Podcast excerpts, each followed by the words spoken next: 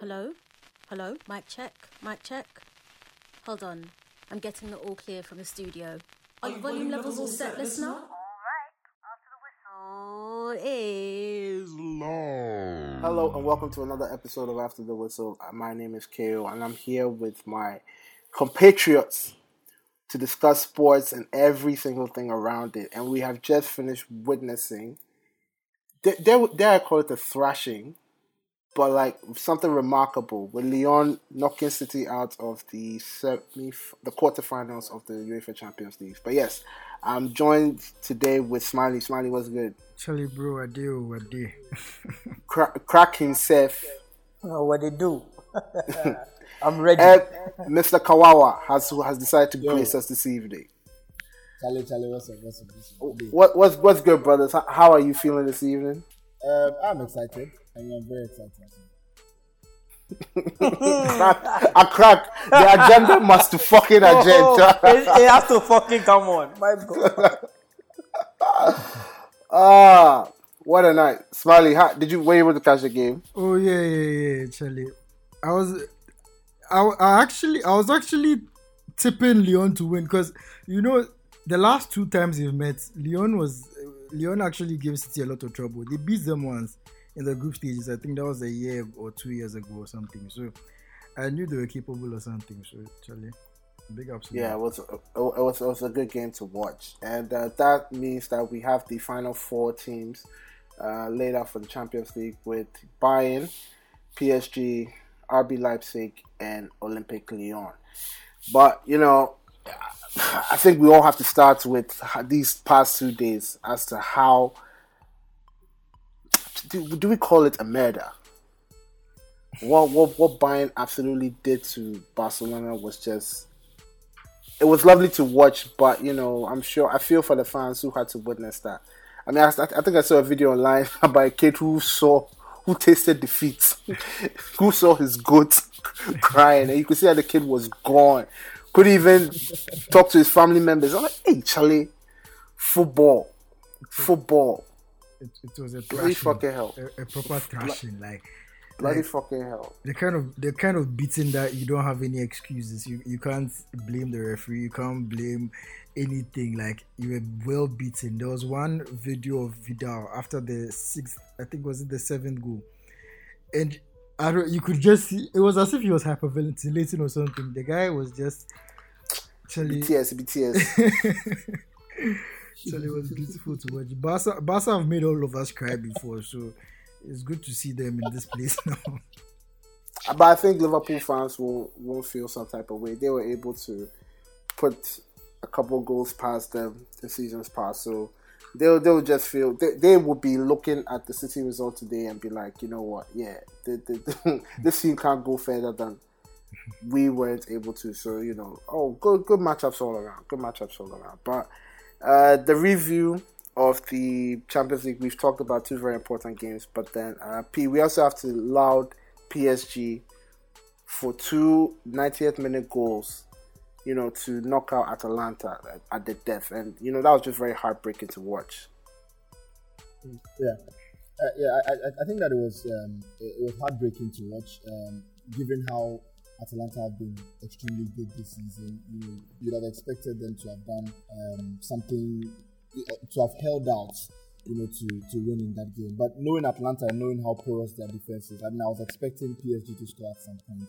They had looked unlucky all the game, and um, you know, in the final stages, that the goal just came. But uh, I think I would say kudos to Atlanta too. They've given us some exciting football to see this season, and Yeah. I think that that's that's just how how you know football is sometimes. Sometimes the um, the team that plays extremely well doesn't win, and I think that's the that's the position that Atalanta found themselves in. For PSG, it, it's good for them. I mean, they spent so much money in the past decade, and to be in their first final, uh, first semi-final in 25 years, um, is extremely good for them and good for the club. Also good for Thomas Tuchel himself and for players like Neymar and Mbappe, and and for everyone who has been a very big naysayer of Neymar's ability and Neymar's um, strength to play in games. I think that this is a time that you know he, he needs to be watched and he needs to be lauded for how good he has been over, over the course of the season. Yeah, and uh, I think I think you also have to put into perspective that uh, since 2005, I believe, the stat which I saw, this is the first time that a Champions League semi-final does not have Cristiano Ronaldo or Lionel Messi, and it could not be a much more perfect opportunity to for Neymar and maybe any other player who has been put in that Ballon d'Or conversation over the past couple of years to actually step up. Even though there's no Ballon d'Or this year, you know that the people will sort of gravitate one, towards one player or the other. Yeah. So it looked like the ultimate matchup is going to be between PSG and Bayern. Not to say that nothing else can happen because this is a one-legged tie, where a one-off match where anything can happen. Le- Leipzig could set up really well. Uh, yeah. uh, uh, Lyon to also set up really well, cause an upset, and you know it could be it could go all over the place. You know, but how the feelings because the agenda must fucking come on, bro. Oh, you see, I relax because we not catch there yet. So I, I won't make you people analyze it. But but with the PSG and Leipzig match, if if PSG is going to lose, it will be all down to the coach. Playing Herrera and uh, Idrissa in midfield against this one, Atlanta was even a wrong decision from the coach. And and Marquinhos, are you playing fast three defensive minded players in the midfield just like that? you, you, you don't you shouldn't do that. Either you are going to play a 4-4-2 or 4-2-4 all out attack or not. Just do it. Otherwise, you worry PSG against Leipzig because Leipzig they are compact and their transition is really good and they press. So if they are going to win that match, it is down to them. But I want Neymar to win the Champions League. I want him to win the Champions League because I've been saying that behind Ronaldo and Messi, he's the third best world player, and and, and that's what I believe behind them, he he's the he's the best player in the world. But he hasn't showed it over the years. So people will slate him and say he's not a team player. He, he, he, he doesn't take the ball seriously and all of that. But I want him to win. Honestly, right now I think Neymar has moved ahead of Ronaldo in the in the top players in the world right now. Because so you rate Messi above Neymar? No, I'm at the moment, I rate Messi above Neymar and then Neymar above Ronaldo. So I feel like right now Neymar is overtaking Ronaldo in in that right. standing because Ronaldo Ronaldo is still great, but he's he's lost that extra something about him. In fact, not just him, Messi too. Messi too isn't the Messi we all know, but the way the gap between them and the rest was so so big. Even though they've lost something, they are still ahead of the rest, but Neymar has just slipped inside now because Charlie. You see, but his his dominance in the Atlanta game, it was it was like the ball was stuck to his leg. He, he was making he was doing things that I haven't seen since since Ronaldinho, because like his dribbling is on point. His he he, he did everything. His weighted passes, yeah. yeah, yeah, he but, did everything except score. And Charlie, honestly, I don't see. I don't. I, don't, I think he's moved ahead. Baba Smiley, you see what you are just saying there. Mm-hmm. What Neymar did isn't something we've not seen from Neymar, or we don't. Yeah, yeah, yeah. We don't know. But, but I'm not saying he, he, he does I'm it in, saying, the, in the French league, and we don't get to watch it week in week out. But what he you see, I'm not saying that he's not. He's doing something new it's it's not a matter of him doing something. Oh, oh yeah. It's a matter of Ronaldo dipping. No, that is. it's more of he doing oh. what he, he always does. But Ronaldo what, has dipped. Oh yeah, what, what, what, what, you are saying there, I, am not disputing that, but I'm trying to say that if Neymar doesn't win the Champions League, they wouldn't put him ahead of Ronaldo. I'm telling you, because Ronaldo still had the numbers in Serie A. He still did what he does, even though the goals are few, but he still he was one of the best players in Serie A in terms of goals, in terms of breaking record. Usual Ronaldo. If Neymar yeah. doesn't win the world, yeah, uh, he was, but the Champions League, I don't think people in world football will put him ahead of Ronaldo. Trust me, Ronaldo and Messi they dip. Lewandowski. But as in, you mean as in if he doesn't win the Champions League with yeah, PSG? if he doesn't win the Champions League right now, right now, no, I'm saying if he doesn't with, win it with Champions on his own, yeah, with with PSG right so now, they will not because he has the perfect opportunity now to do it. If he doesn't do it, they will still not rate him ahead of. I'm telling you, like football wise, he has passed them. opportunity that has a, a devastating Bayern. Sorry, because Bayern, Bayern. But, oh, but you have to be the best. And right now, the best. is, trust me. This with semi-finals. See the first semi-finals. You have Lyon, Leipzig there, strangers there. Right now in the long while, Lyon in the long while, and you have only a top team in Bayern Munich there. Unlike the time you can have Roma there, Bayern, Barca, or in the semi-final. So it's kind of a perfect opportunity for PSG to capitalize. I agree, I agree. Do you do you think ghost of um, inexperience could haunt them? Because you know how Tuchel, you know, PSG. could haunt PSG. PSG. I, I, I, I think that you know right now they know that um, uh, it, it's it's a matter of they wanting it more than Yeah. anybody, and, and that's what that's what it will be. Because if you are going into a game against Leipzig, you know you are superior to this Leipzig team.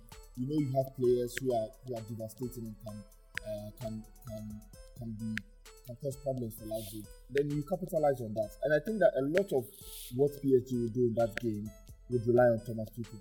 He has to um, put in the goods to make sure that his team is set up in a Yep. to win against Leipzig. Because Leipzig, the, the Leipzig coach is going to come out and try to play a very tactical game. He's only going to try to play a game that will stifle Neymar and stifle Mbappe.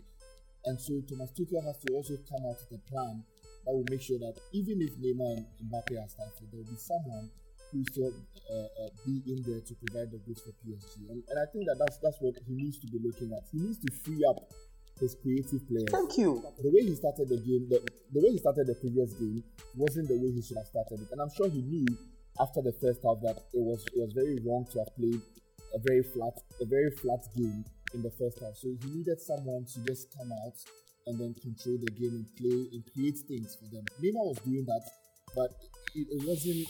Um, it- he wasn't putting himself in the best of positions, and he couldn't have done that alone. And that's why Mbappe came and sort of changed things for them. So what he needs to do is that he, he just needs to put the players in the very right place. Sometimes you can do that though, but the team talk, how you talk to the players, what sort of psyche are you going to put in the players? Do the players really, really want to win the Champions League this season? If they really want to do that, then I'm sure they can go past anyone because this PSG side is capable of beating Bayern Munich. And th- let us not throw anything away, but Lyon are also going to a game with Bayern Munich. Lyon have a very good coach in Rudi Garcia who might avoid Bayern Munich and might deploy a plan to beat them. Because Bayern Munich are not unbeatable. They are, they are definitely They are very open. that, you know, they are very, they are very, Very open, rampant agent agent backline. Um, exactly. you know, So, so it's very beat up. Even the goal Suarez scored yesterday shows just how weak That the Bayern defense is. And, and so, and so, if PSG are going into a game, you know, possibly with Bayern, then they need to be looking at some of these things. But for Leipzig, it's going to be a difficult game. But I'm tipping PSG to win. Neymar and Mbappe will be too strong. Okay, so we have Kawa who has called it for PSG to win the Champions League. Crack. What say you, bro? As Kawawa said, that, that that's what I said in the beginning, Tuchel, it will all it will all rely on him because if you are going to play a flat three like you did Marquinhos, Herrera, and this one, come on, you are not going to dominate because they will mark the attackers, as Kawawa said, and you need somebody from midfield to create as well, to drop in in between the lines, pass and help them out. I actually started tipping them from from before the restart because the way the way I was seeing things, they already have an advantage from the fact that they finished Bundesliga way before all these other teams finished theirs. Obviously, um, French league was cancelled totally, but then Bayern have played more football in the uh, before uh, out with The the restart. restart and everything, and they've had more time to adjust to this whole mindset. And in, the, in addition to all this, I think they have the most complete team. They have the most well balanced team. With PSG, they have sort of a weakness in the midfield. Even though um, against Atlanta they were missing Verratti, so that was also a big factor. But that aside, I think Bayern have the m- most well balanced team in defense. Even though in defense, maybe you could you could say the weak link is Jerome Boateng, but besides that, everything is solid for them. So honestly, I don't I don't see any team beating them. Eh, PSG would probably run them close if they meet in the final, which I'm expecting to happen. I'm I'm expecting a very high, probably like a high scoring game. Like, but I'm expecting like a three-one Bayern win in the final. I mean, I'm going to give But, a uh, specific scoreline: three-one Bayern win. But you're talking about, but you're talking about weakness without mentioning Alaba. Alaba is also a weakness at the back. oh. He was just I come. honest, Uh, well, they shifted. They shifted. They shifted to Yes, centre back. he- right? honestly, I don't, I don't, I don't think Alaba because Alaba was, Alaba- Alaba was covering up with his space because of Suarez, the lack of pace between Suarez, Vidal, and Messi. oh. Yeah, and was- that would actually help them too. The fact that Alaba has a lot but- of pace. But the thing is Because- that against against PSG, they have the pace to match it. That yes, and that's why pace. even Alaba would be a positive in the defense because to have Alaba and Alphonso Davies in the defense dealing with Mbappe's pace, it would it would go a long way to stifle to stifle them because that's the main factor. Trying to stop Mbappe's pace because you could see he was a difference maker even though Neymar was the was the major uh, factor in the game. Even with Neymar, you still need a runner over there to open up spaces for him because you can't. Yeah. Icardi wasn't making the right runs. Yeah. Nobody else was running, and at least you could also say that Di Maria, when Di Maria returns, he could also make Yeah. those runs instead Yeah. of what's his name, Sarabia or whatever his name is. But yeah, They just Even though- they, they just needed weight. They just needed PSG tried in, in the sense that they were missing a lot of key players. Di Maria, um, Verratti. Um, there was also one other person they were missing. I've forgotten. But even though, or when all their players come back, they will be stronger. I think Bayern, Bayern will just be too strong to deal with. I mean that that that was an exciting round of games. So let's come to a little bit uh, a little bit home where we're looking at transfers which have happened in uh, recent weeks. Uh, Tottenham have uh, started making moves in the transfer market by picking up uh, Pierre Emil Hoiberg for Southampton. I think uh, Carl Peter Walker's went the other way, if I'm not mistaken. City too have also made a couple of signings with uh, Nathan Ake and Ferran Torres, and the much more uh, recent transfer of Willian becoming a free agent and joining Arsenal on a three-year deal, I believe, and then taking 220k. That that Arsenal Chelsea supposed rivalry is, is, is I don't understand how so many players keep moving in between both clubs because William is now the the eleventh player to play for both Arsenal and Chelsea. I don't know what kind of rivalry. I can't imagine that happening with Chelsea, with United and Liverpool. It's a, it's a joke of a rivalry. I, I, I think the Chelsea, the, the, the, the you, we all know that the London uh, rivalry between Arsenal and any other London club is more seated with Tottenham. I think with Chelsea, there's a there's a bit of relaxed rules and hatred and whatnot, but then Tottenham just can't seem to get a break from Arsenal fans, and vice versa, anyway. So, if anything, uh, seems like a good deal. A player who Arteta wanted to sort of implement his uh, style of play with regards to uh, possession based, you know, not quick, not quick football, but. being able to press and counter press and all that, because Willian is a hardworking He, he footballer. is, but I don't know. Arsenal's transfer uh, strategy is, is a bit confusing. Me, I, th- I honestly thought Arteta would come and change, like target young players, like looking to the future and all that. But so signing William, especially after last season, is last season they signed David Luiz. This season they are signing William. He's 31, and it's, it's not it's not like a one year deal or something. He's, is uh, on a three year deal, putting him on 220k. 220k means he's going to be the highest. This is it the second or third highest player? Second highest player in, the, in Arsenal. No, second After after, Messi. So is a, who who has also come out to say that he will see he will run out his contract, the remainder of his contract. Uh, Good, good for him because Ozil, he, he he's not done anything wrong. Like he hasn't thrown any tantrums. He goes for training. He does everything right. So you can't force him out like that. Let him enjoy it. I, I think we have to have a conversation uh, sometime in the future about the dynamics between player and club. Where a club feel like they can get rid of a player at any particular time that they want, and if the player has a certain level, certain level of power and leverage and respect, and has achieved or helped the club achieve some form of success, they in turn can say that you know what, no, I'm not, I'm not leaving. I'm not. I'm not going to get out and play. I, I've earned the right to be at this club and earn this amount of money, which you are obliged to pay me. Because in recent uh, times, we're looking at Gareth Bale, who has held out the remainder of his contract, and Mesut as well, because he paid a lot of money, a lot of money just to sit on the bench, and coaches and clubs can't seem to come to an agreement with regards to how to handle them. Madrid has been poor on the face of things. I'm sure they have their own reasons why they in turn would not want to play Bale And Bale too is like, you know what?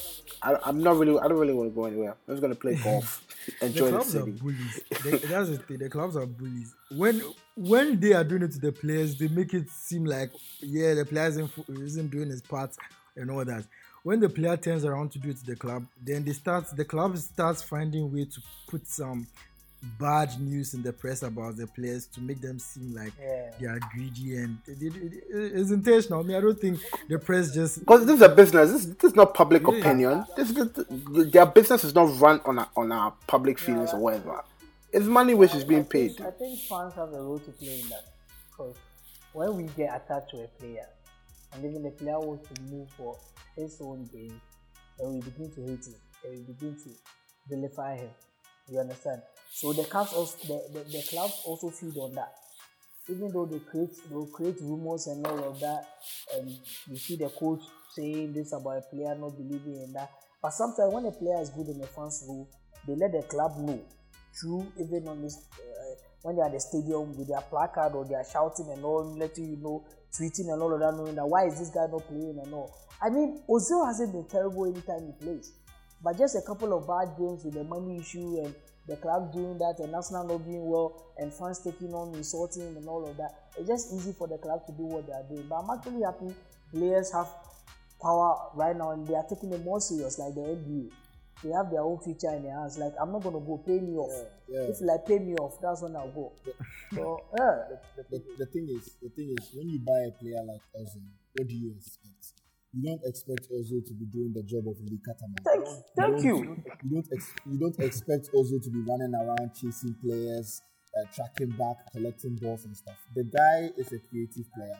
He has shown Arsenal fans time and again that he can create goals. He, he's dedicated and everything. I, I really don't know what else what Arsenal fans want Ozil to show to know that he has to play or you, because he's just he's really just quiet. He's really just quiet. He has not said anything. He's, he goes for training. He does everything. But I think that the, the, the idea of freezing him out, maybe if Arteta feels that it's good for him and it's, it's good for the club, fine.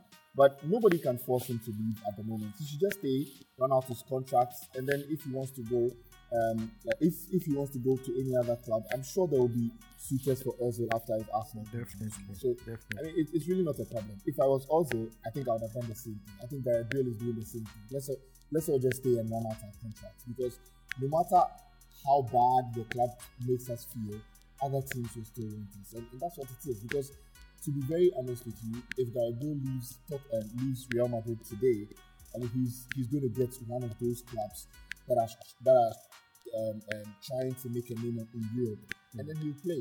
And and for, for, for what it's worth, he's played for Real Madrid. It's, it's the biggest club in the world. He he has that on his CV. Who else won't want him? And that's what Ozil is also doing for himself. So I, I, don't see the problem here. If Arsenal think that Ozil is not good enough, so they want to freeze him out of the team, yeah, so be it. But he, he should he should also just stay and take his money and have have a holiday. Enjoy life. that. That's just what it is. Enjoy life. That's that's all. Because you know, like like Park was saying, clubs usually try to put players under certain, you know, uh, uh, um, certain contracts, certain binding relationships that it, it doesn't make any sense. Because as a player, if you get bad today, the club will sell you.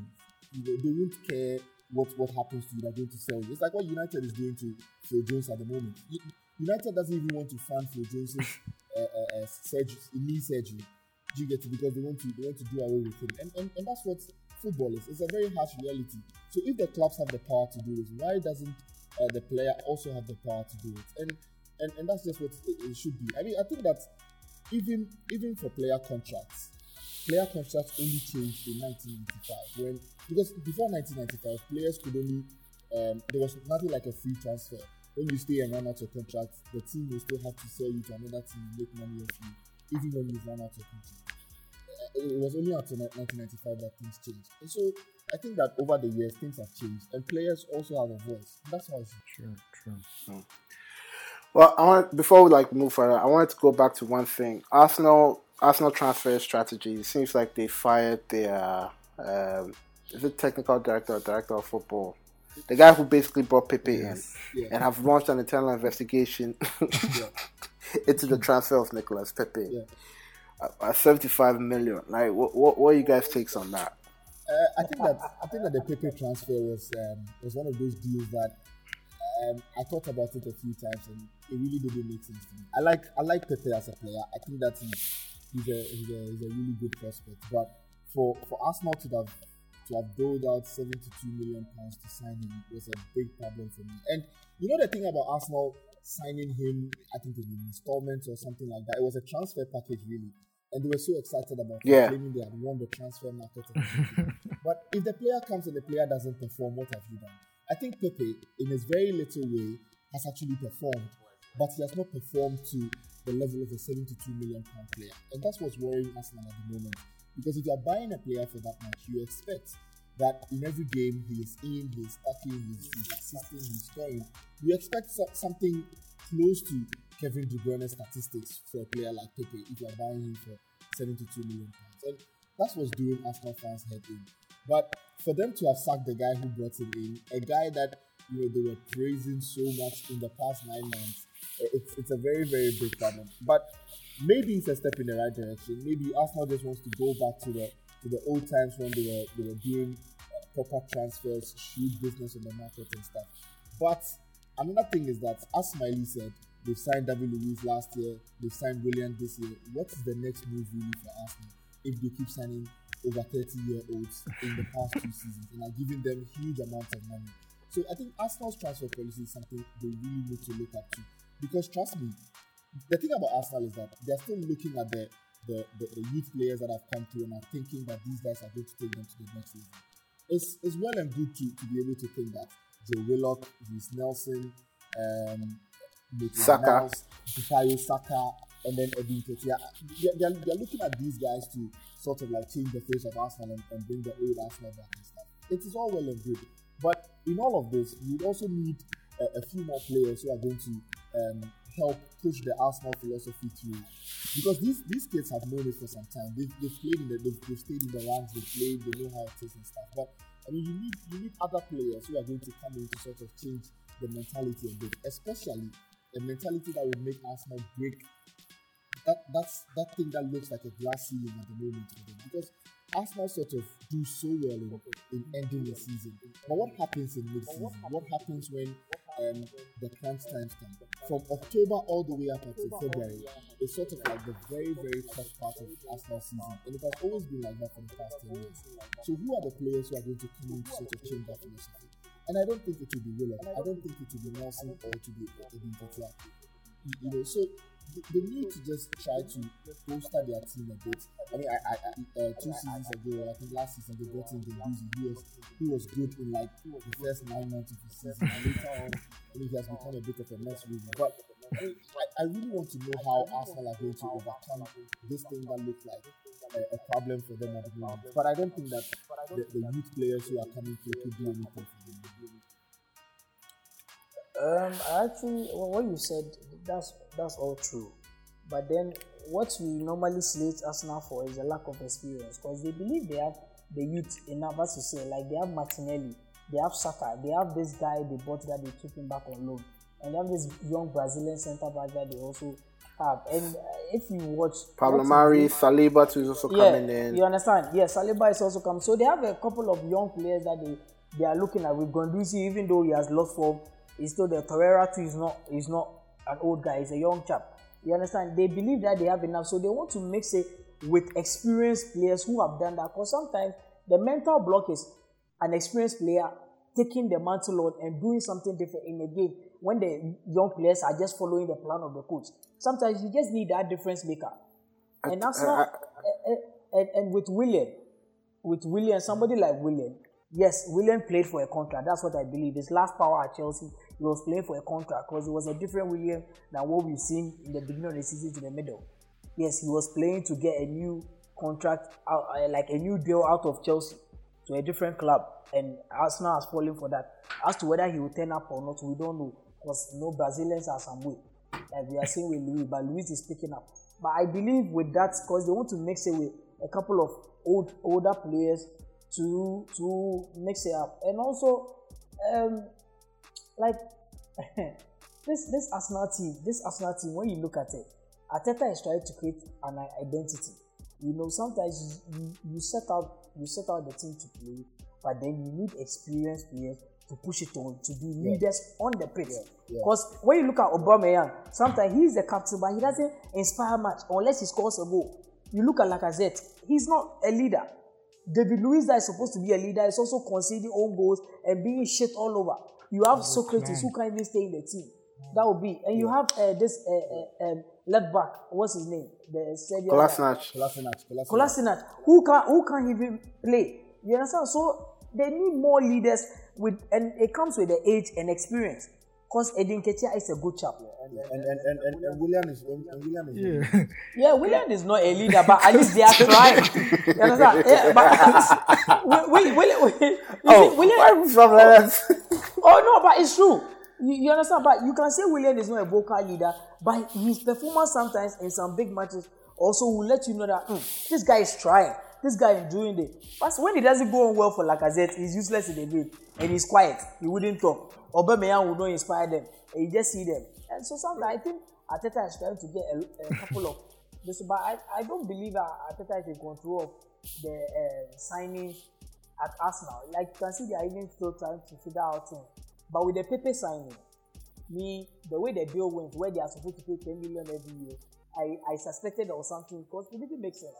How are you going to sign a player for that price and the breakdown is so is spread over like 10 years? Eh, it doesn't make sense. It, it doesn't make sense at all. And I'm not surprised that something has come out of it where there is an investigation. But he did he quit or he was sacked? He, oh, you were sad. you could just get up and quiz like that. Because well, I, I don't know, maybe when the investigation started and it was too heated, you wanted Oh, they, they sacked him. They sacked him. Within 24 hours of the investigation.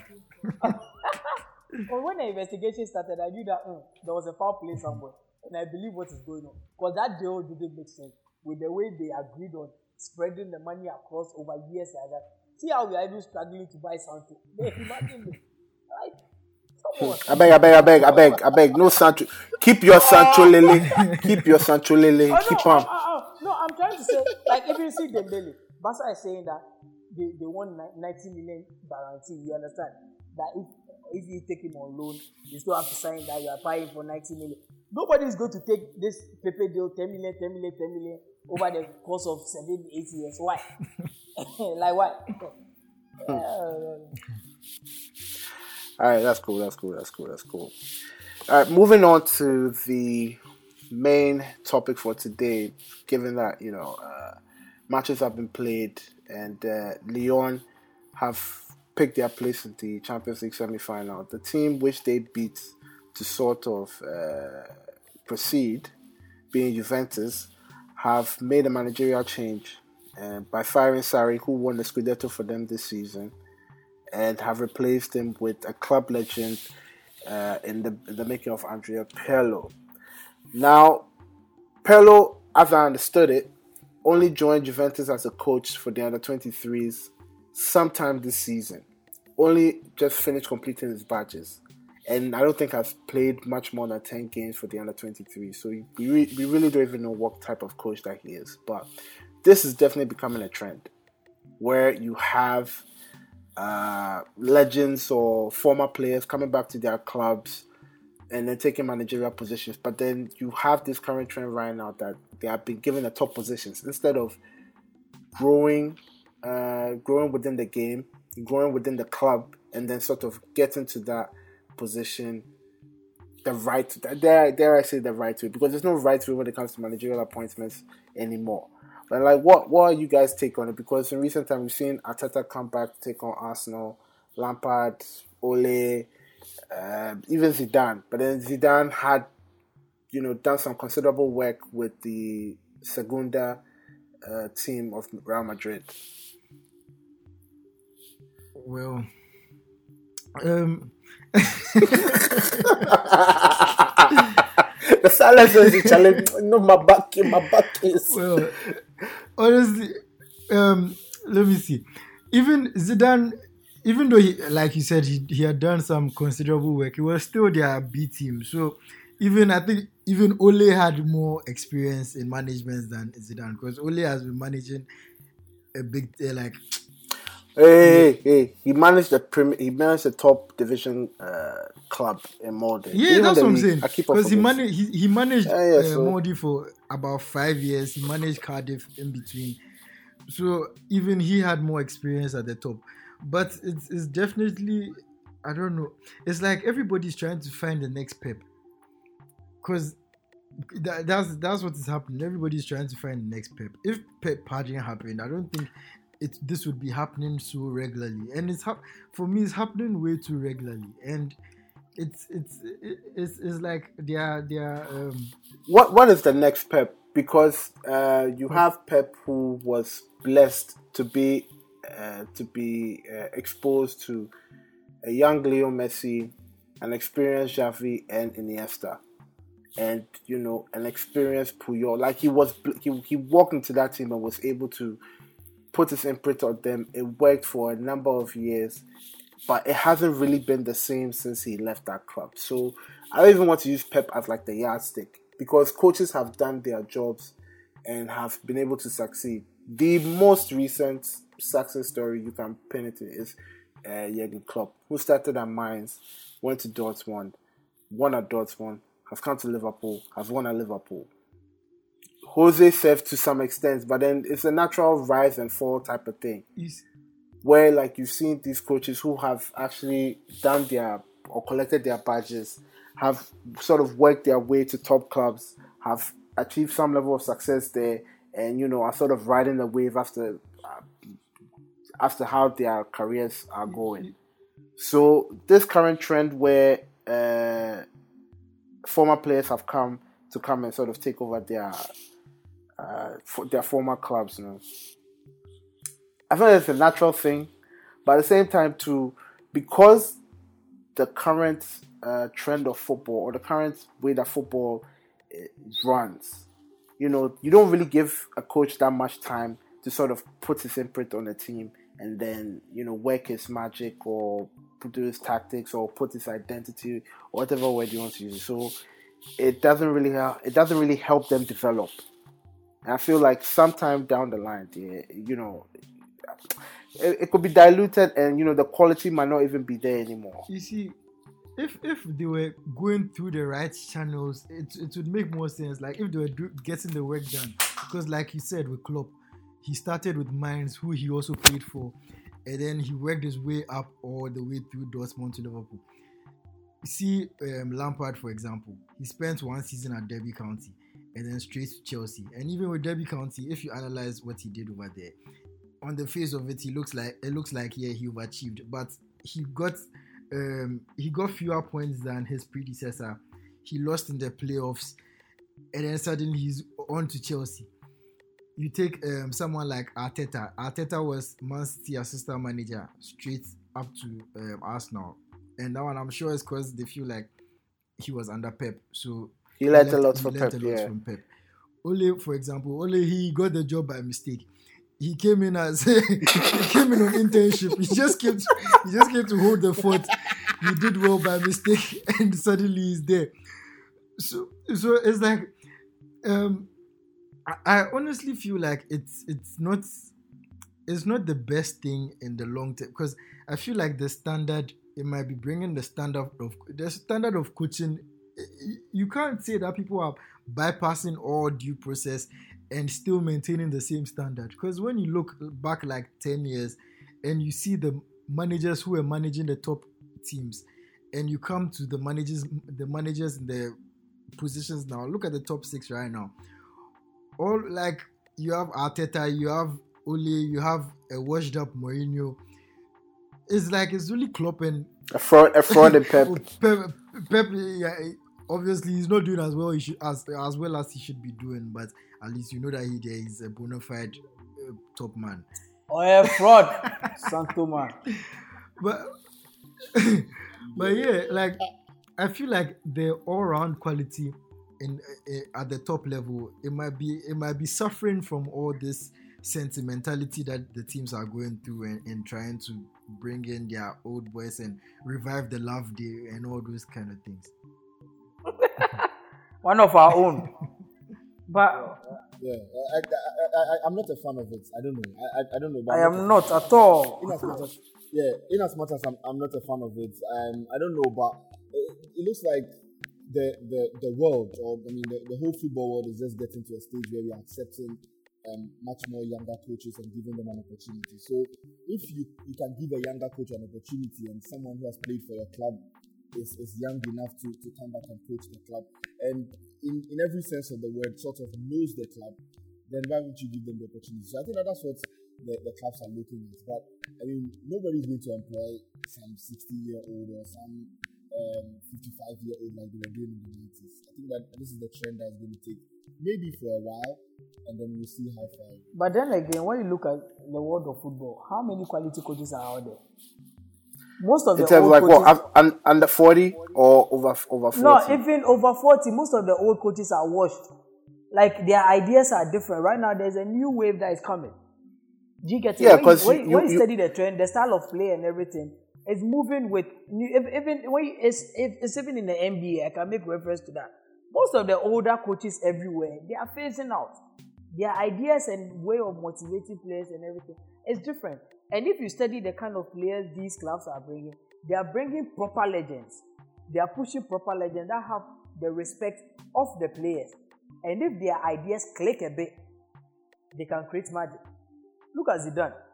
Zidane didn't re- look at Zidane. Zidane just came in. He was an assistant to Ancelotti. Ancelotti moves on. They weren't performing after their first year. They won the Champions League. The, the season after that, they weren't results were really going around, uh, right. They moved Ancelotti out, put Zidane, Zidane there. Zidane really didn't come with any technical news. He just put the right players in the right position, motivated them. They won the Champions League in this half season. And the following season, they followed with uh, um, they followed with uh, the La Liga, and he and he pushed and he trusted the youth more with that. It, it was just it's all, But, but, but yeah, I mean that's that's a that's a proper legend. I mean the, the proper legends, the proper United legends are on TV. oh they they, they, they, they nobody want. All they do is criticize, and when they get teams, they can't do anything. I, Gary Neville, they- I don't. Gary Neville, I don't even want to hear anything from that guy. Said I don't even rate him as a proper legend.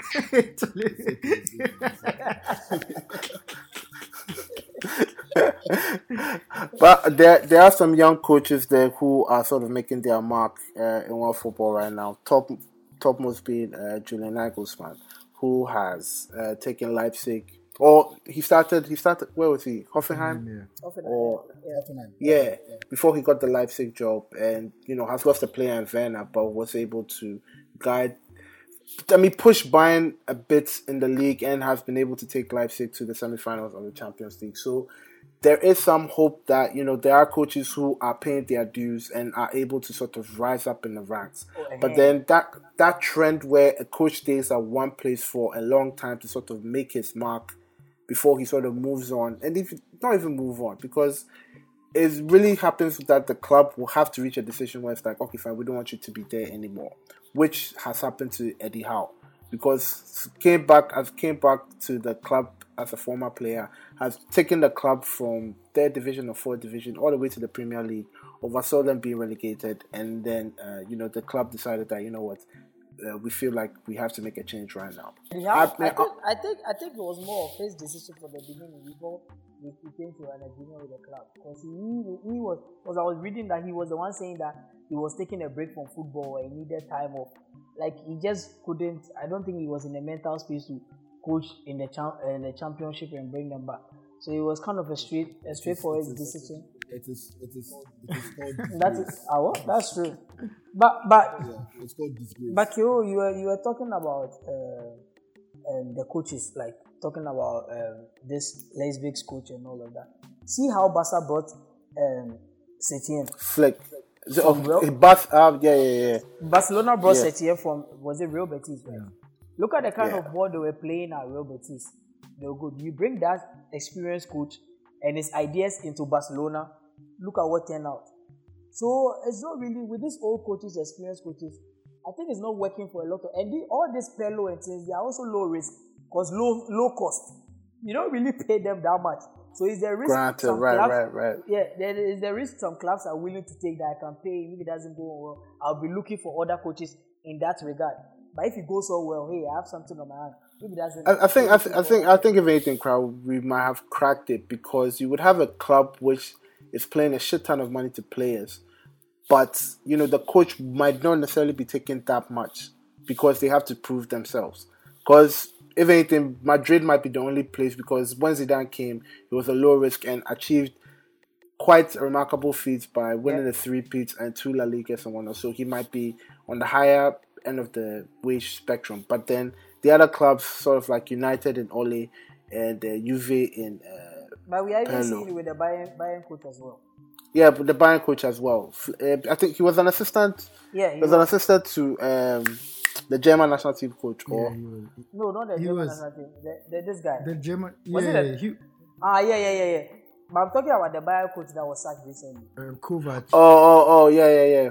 Kovac, Kovac, Kovac. uh, He was he was where Mainz or uh, he- Frankfurt. No, no, Kovac was in my Frankfurt, Frankfurt, Frankfurt. he True, true, actually true. won the Yeah. German Cup.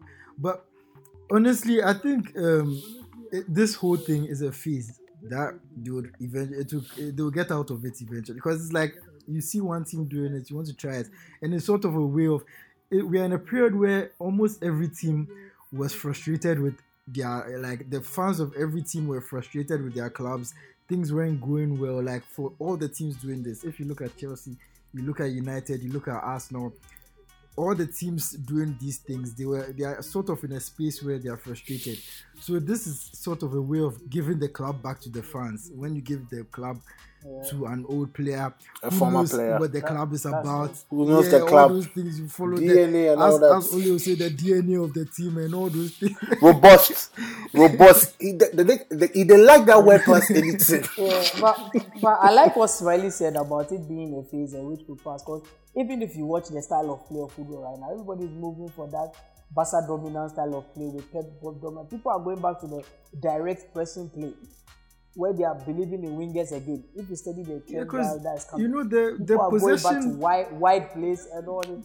The possession play is yeah out there's as well. too much party because it becomes very predictable after a while and you, Yeah, you can see yeah. that with um with city with barca it lasted a bit longer because you have messi and when you have messi it- it- like he's like a cheat you code even had Iniesta. yeah, yeah, yeah. You even had Iniesta for a but while. when you have So, so when you when you're playing that particular style of play i feel like you need one very exceptional player like i feel like right now in city's team even though they've become quite a bit predictable if they had a player like neymar who could do some magic out of the blue that, that's it. they would That still is- be they would, they would be more dominant than they are now Ma- Mahrez, Mahrez was supposed to be that kind of player. That so when it comes down to it in football the, the the most difficult thing to defend again against is speed and we are seeing it Yeah. that that's what everybody is going back to now everybody's trying to get Uh, a nice front three fast players direct, direct football, 'cause play, direct when wingers. it comes down to it that's the most difficult type of football to defend against Well, we have a very packed season, which will be coming up uh, sometime in the ne- in the next couple of weeks, leading all the way into next year, because uh, the new football calendar has come out. Uh, EFL and FA Cup have sort of reworked the competition by removing uh, double leg ties, removing replays. You know, everyone's just really playing a one-off match to sort of catch up to next year, so the Euros can take place and World Cup can also take place as well. I don't even know how that one is going to be, take place, but Charlie, uh, we'll see how these coaches will take on that pressure of playing game after game after game after game after game. I'm sure the fans will will love nothing but that. Uh, yeah, we're here for it. Now we're going on to the next segment with the kid, uh, hot takes Kentucky. brought to brought to us by Kentucky. Kentucky hot takes. We'll take it there back. A sh- a shout out shout out to our listenership and our Twittership, our Twitter fellowship who keep on sending us the hot takes as well. We have uh, one from FW at FWMH Hey, MOH. Actually, I don't know if to talk this thing. FWM Ohas. That'd be Just how say, we talk. just say you know yourself. FW FW Mohas, I, I think. Uh, he said, uh, actually two takes. Uh, Lewandowski robbed of the Ballon d'Or this year. Discuss. It's not really a take, but okay. Uh, referee or technology? VAR is destroying the thrill of the game. Is is that a hot take? With the Lewandowski one, I think Lewandowski one, me, yeah, I mean- like in the in the first place, I don't understand the rationale for canceling the Ballon d'Or. They said it is an Uh, it- agenda. it could- it's it an could- a agenda. very And I'm not saying everybody go fuck no, up 'cause this the year. reason no, I know, we say they know. the all- reason didn't make any sense to me. They said not enough football has been played to give a winner. What- what You are mean by not completing the season football? now. So what's what's what's the reason? Like I don't I, I really don't understand that that reason. But in any case, Friends- even if the Ballon d'Or has been cancelled, the FIFA awards will still go ahead. So I'm sure he would probably win that one. But the French Football Federation wanted a, an Mbappe agenda. I, I I, I, also believe so. they wanted an Mbappe agenda, but their their league ended Too early. way faster than Too- everybody because they didn't believe other leagues will come back. we didn't pass them a back. and they realized that yeah, na, na me fuck up. So as everybody come, that's not a fair playing ground for them. Because everybody will show their worth and pick and pick up and go like, hmm. like, but it, he has been robbed, which is Do you think it's too late for them to sort of renege that decision? Oh, they it would look very late. stupid if they do. Yeah, nobody will charge them again. So let's believe in the FIFA. But with this VAR thing, I think we've discussed it. Right now, we're all kind of used to it now. Like, we're all Oh. kind of it. I, no, I think it's added a certain dimension, especially on a on, on a night like this, where uh, I think the second the second Lyon Yeah, goal yeah, was sort of second goal. contested. I mean, France will be on their feet because you want you want to add that level of uh, suspense to a big game like that, where it's like you know the team is pressing, a, a team which you didn't expect to win, have actually gone ahead and gone and scored a goal, and you know sort of get the momentum or steal the momentum because City were attacking and pressing forward at a time like that. Um, yeah, VAR has its problems definitely, but it's definitely added a different dimension But- to the game, which I think France will come to appreciate. But still, regardless of all the mistakes VAR makes, it's still proving to be better than man man man decision. I still trust VAR more than these referees. Trust me, right now, cause when you complain and they show you the lines and everything, your complaint doesn't go anywhere. It doesn't go further because they've decided that this is it. You are seeing it. Unlike back then when all the decision lies with the referee and the linesman and all of that, and they don't even show us anything. Like it's, it's much more kind of accurate than the referee decision. So You see, but what the guy was saying, it was actually more about the thrill of the game, and I feel like Yeah, in in in the long term, I feel like even players after they score, they might not even celebrate because you are now coming to wait for the VR to decide whether your goal is a goal stands. Because it oh, must be very frustrating what- what for them if after every goal you now have to wait and check and let them see whether it's, it's a, the goal will stand. Because you feel very stupid after a while that I'm celebrating. Look at the the game. Yeah, but um, there was this game in Serie A where they del- uh, they disallowed four goals. One team scored four times and they disallowed all the four. Yeah, it was it was Napoli against was it Napoli? Yeah, it was. some I know Napoli was Oh, involved, I've forgotten. Yeah, it was Napoli. Oh, but the t- I forgot this. also Juve They disallowed four goals, not Juve. four goals by the same or team. Lazio Eh, or no, Lazio. it was. It was one. It was One- a No, it one- smaller wasn't. team. It was. It wasn't. It wasn't Atalanta. It wasn't was a Lazio. It wasn't. Uh, I've forgotten. But I've yeah, forgotten I feel like it's it's in terms of destroying the thrill of the game. Yeah, I feel I, I see where he's coming from because it, it gets frustrating Yeah, after that's a true. while. Every goal you score, then you have to wait and check and see. And, it, it takes the passion out yeah, of it. it's, it's, it's a bit. If you notice, even a number of coaches have stopped celebrating after goals because it's like you have to wait and just keep your head level and see what, what happens. Yeah, it was against Sassuolo. Sassuolo. Yeah. Yeah, it was against Sassuolo. It was against Right. All right, we have our uh, second hot take, and now let's. I, I love everyone sort of sending in these sort of uh, points and discussion and whatnot, but the whole purpose of hot takes is to like say something outright and let us know that this is what Yeah, something believe. controversial, like sort of discuss. this. Yeah, yeah, but I don't be like fence, saying hot some we- we Some, some, some with discussion make we discuss because honestly, ah, we like like you just somebody should somebody should have said Messi is a Messi is a Yeah, fraud. we want to Then- some fire, some, something. like we move Because me, I have agendas Move, to because- prove. I have, I have agendas to prove that. Because I have fire set up for you today, but then I see the It's I like see they, the taste shy. They don't want to talk anything to. Nah, so so I, I put it to our listenership and our viewership that listen, um, in as much as we would want to take on your uh, thoughts for discussions and whatnot, we need hot takes. Because Carlitos went, since honestly, boys, we they take the things come again. I, I caught trash once, no. You people tell one trash, Carlitos, no. you people tell Carlitos that I say this one be trash. Oh, it, it, it ain't shit, bro. It ain't shit, bro. Honestly, but yeah, uh, we have another one from Van Gelder, who is a lot. Where he did Czech Republic, Czech, our number one yeah, fan Czech- in Czech Czech Republic. Czech Republic. Uh, yeah, but uh, he said, um, "Is this the end of the Simeone and Atletico cycle?" Referencing Atletico's loss to RB Leipzig, and if yes, where could he end up next hypothetically? Well, Kawadi, he there, he go analyze this for we JJ. I was actually waiting for him. Is he still on? I doubt it. He was on. Me, let me just say this: Simeone is an idiot. He's a very big idiot. In this modern day, why are you going to play a game and it's such an important match? This time, the Champions League is not even two, like this round is is a one-legged thing. Why do you go into a one-legged tie without your best forwards on the pitch? Already, you're missing Correa to COVID. Bro, bro, this João Felix agenda where you can't no, push no. This one, it no be Felix, oh, it no be Felix matter. Even though be Felix, Felix- came and it be changed Felix the game agenda. completely, but by then it was too late. But, but, but, Felix aside, their best three forwards this season have been Felix, Morata, and Correa. You are missing Correa already through COVID.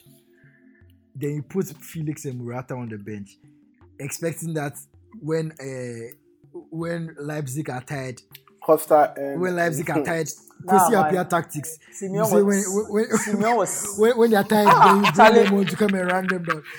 and, and, and, and he was playing a, And he was Messi playing was a striker. as a striker. Llorente. Yeah, like Simeon. I like Simeon was Simeon was just silly with ah come on like I was I was surprised when I saw the starting I was like ah no Felix like really no Morata no like eh, Because I, he was missing but he was missing Partey as yeah, well. in Partey, I hear Partey was suffering with some injuries ahead of the game, so he didn't want to Yeah, risk it. yeah, he was, miss, he was missing Partey. But it didn't make, and I was very disappointed because even though Simeone, he's an anti-football person, he knows how to navigate the Champions League, and he had that record that he hadn't been knocked out by a team that didn't have Ronaldo. By any so other I team, honestly thought Atletico Bristol, will ah. get, into the final this time because I don't know. I just feels like uh, this time.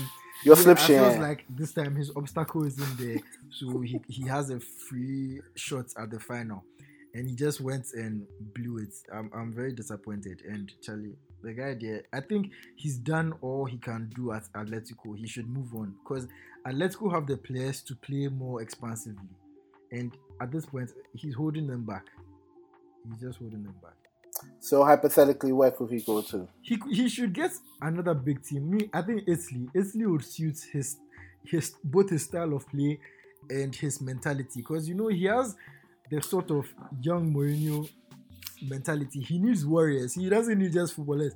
He needs warriors, and it's Italy where you find you still find I, I I think if yeah, I think Italy as well. And if if AC, Milan, wasn't playing yeah, so good, AC right Milan now, is a team that I also had in mind. It's because yeah, I, I think he could he would be lovely there because Zlatan has sort of reignited something in that team. You have Kessie playing ball. You have Calhanoglu, Susu- Susu Calhanoglu left. too has been You Ka- Kala- you have too has sort of Rebic too has been taken his game. this yeah in the latter part. Simeon might be the coach of Atletico, but you can see that gradually his stamp on the team is is, is, is fading away. It's- Because right now, like when you look at his transfer strategy for a couple of seasons, not even a couple of seasons, two seasons now, he has bought ballers Yeah, who he wants them to play like. He wants them to play like dog.